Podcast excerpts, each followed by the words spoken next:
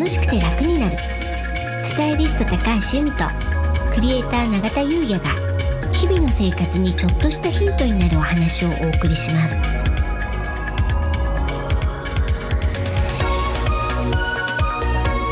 こんにちはクリエイターの永田優也です。こんにちはスタイリストの高橋由美です。楽しくて楽になる。はい。本日のテーマはうん。カバン風水となります仕事運を上げるためには紙ゴミの処分とかあとは葉野菜を食べるとかあとアスパラタケノコなんかもいいよとかうん。あとは午前中に発泡性の飲み物を飲むとか、うん。柑橘系のジュースもいいよなんてことをこの仕事運ってことに関しては言ってきたと思うんですよね、はい。大事なことをお伝えするのを忘れてました。うん。カバンが大事。カバンまあそんなイメージあります。あやっぱりそうですよね。うん。うん。じゃあどういうカバンが良いか？うん。どういうカバンが悪いか、うん。うん、これって永田さんわかります、そうですうねん、片付いてる。お。バッグってねはい。あの人によってはうん。何でもかんでも入れちゃってうん。取りづらいとかうん。あるじゃないですか。はい。そういうのがないピンポン。すごい。ありがとうございます。はい、あのもう取り出したいものをすぐ出せるものが、運のいいカバンなんですよ。そうなんですうね。ん、うん。できてない。あできてないですね。はい、でも僕ユミさうんん、できてると思ってました。いやできてました。あそうなんですね。うん、なんだけど、まあちょっとねあんまりこう年のせいにするのは嫌なんですけど、うん。ここね数年もうね物がねあのどっか行っちゃうんですよ。うんだけどカバンの中にはあるの。はいなので私はもう小宇宙だなと思ってます。カバンなのに？そうもうカバンの中の小宇宙がと思いながらで最後には見つからなくてもうカバンを逆さにしてですね、そうすると出てくると。小宇宙ですね。小宇宙なんです、そうなんですね、うん。でもね昔はねそんなことなかったですよ。でも僕ねあのなんではい。ユミさんそんなことないと思ったかっていうと、うん。カバンの、うん。その取り出しやすさはい、を工夫する上で、うん。一つのカバンに、うん。まあ、例えばカテゴライズしてはい。このカバンは何々うん。このカバンは何々、はい。とかして一つのカバンに詰め込まないっていうのがあると思ったんですよ。はい。さんめちゃくちゃカバンいつも持ち歩いてるじゃないですか？3個くらい。はい。両手にこうはい。こう吊るして。だから僕あのこの間ちょっと話ずれますけども、はい。前などっかの回でも話したんですけども、はい。冬でうん。ユミさんと似たダウンで、はい。似たような、まあ、背丈の方を後ろから見た時に、うん。あれユミさんと思ったんですね、うん。まあ、結果ユミさんじゃなかったんですけど、でもダウンとか背丈だったら、うん。大体そういう人いるじゃないですか。そう。ですよね。私普通の159センチですからね。ですよね。はい。でまあ、ダウンもね、まあうん。ダウンっていろいろまあ似てるじゃないですか、はい。それでもユミさんって僕勘違いしたのが、うん。その方がバッグ両手にこう持ってたんですよ。たくさん。これユミさんと思ったんですよ。ぐらい特徴的なんですよねユミさんのカバン、うん、なんかその例えば、えっと、これは風水関連のものとか、うん。これはなんか交流会関係のものとか、うん。そのメインのバッグ以外にサブバッグを持ってそこに私入れてるんですよ。ですよね、うん、あとまあそれこそタロットとか、うん。なんでメインプラスそのカテゴリーのバッグは確かに持ってるんですよ。ですよね、うん、それでまあもう少しはい。若い時はその作戦でいや。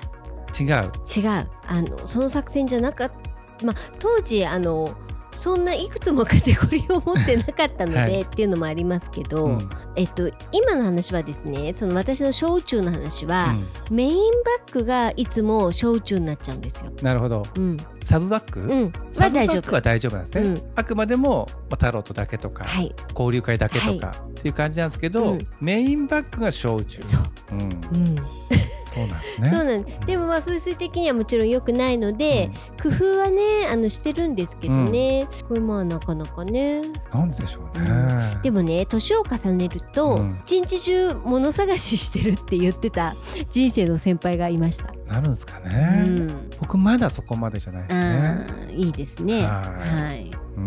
ん。中田さんはバッグってどうですか？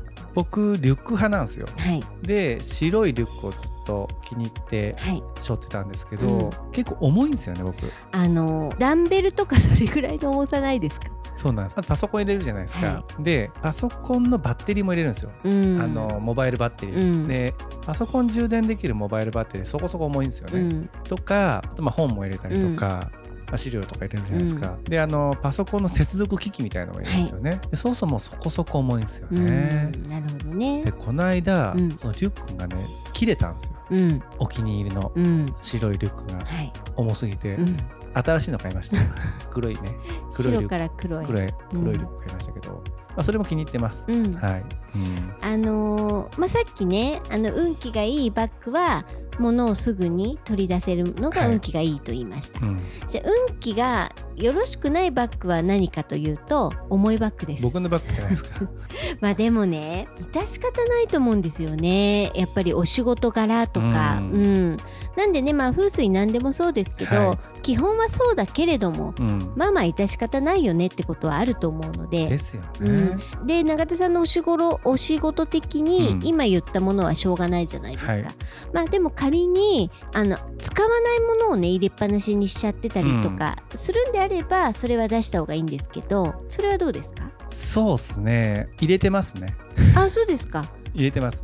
あ本当。はい。じゃあそれは出した方がいい、あそうなんですね、うん。だけれどそうやって仕事柄うん。あの必要なものが重い場合はもうそれはしょうがないですよね。まあ、そうですね、うん。まあモバイルバッテリーは、まあ、入れなくてもいい時の方が多々あるんですけど、うん。やっぱね万が一の時にね、うん。PC 起動しないと、うん。僕の場合ね仕事にならないんでそうですよね。一応で入れてるんですよね、うん。なかなかうねん、なのでね、うん。あのその重いバッグっていうのは要はそういった仕事のツールを入れてない場合で不要なものがたくさん入ってしまっていて、重いものが運気ダウンということなので、うん。まあ、永田さんの場合は大丈夫です。ありがとうございます、うん、ですけどね、うん。もしあの必要ないものがあの長年長年というか、えー必要ないものがずっと入っちゃっていたとしたら、うん。それは出した方がいいですね。はい来ました。はい、でね色は何色がいいのとかあるじゃないですか、お財布とかにしても。でバッグはね特にないんですよね。あそうなんですうね、ん、ただ選ぶ上で、うん。見られたい自分っていうのをイメージして、あの買うといいですね。確かうん、にうん。こういう自分に人から見られたいうん。に合ったバッグ形とか、形とかうん。あと素材とか、うん。うん。例えばあります？例えばですけど、うん。コーチとかコンサル業とかそういった、はい。まあ、せあとは私業だったり、うん。まあ、その先生業みたいなことをされる方は、やはりちょっと材質もちょっと高級感があったりとか、そういうものがいいのかなと思いますしあとねクリエイターの方だったら例えばちょっとねあの一癖あるよううなん。デザインのものとか、あとすごく機能性にこだわってたりとか、うん。うん、何かねこうストーリーがあるようなものを選ぶといいのかななんて思いますね。今の話とん。さっきのその重さの話になるんですけども、うん事業系とか、うんあとまあ保険の方、はい。あとまあ不動産の方もそうかな、うん。契約の書類とはい。かたくさん持ってる方って、うん。意外とキャリーバッグはいはい。のちっちゃいみたいな、うん、ああいうの持ってらっしゃる方いますよね、うんうん。たくさん入れなきゃいけないんで、はい。あれはどうなんですか、いや問題ないと思いますよ。ううん。それ自体は問題ない、うんただそのキャリーがついたものって玄関には置いちゃいけないじゃないですか。うん。うん、なのでまあ毎回毎回あのキャリーを拭いて、うん。お家に戻さなきゃいけないっていうのはちょっとご面倒かもしれませんけど、ううんん別に問題はないですよ。あそういうことですね、うん。まあ、少しまあこう扱う上での、うん。まあ少し作法みたいなのはうん。大変だけれども、うん。全然 OK みたいなね、はい。そんなイメージですね、うん。ありがとうございます。はい。ね、だからバッグ買う時ですね。あの見られたい自分っていうのを意識してあの選ぶのもねいいかもしれないですね。ありがとうございます。はい。それでは本日は以上となります。はい本日もお聞きいただきありがとうございました。よろしければ登録をして引き続き聞いていただけたら嬉しいです。またオンラインサロンの詳細を概要欄に貼ってありますのでこちらもご興味ある方はお目通ししていただけたら嬉しいです。楽しくて楽になる。スタイリスト高橋由美とクレーター永田優がお送りしました。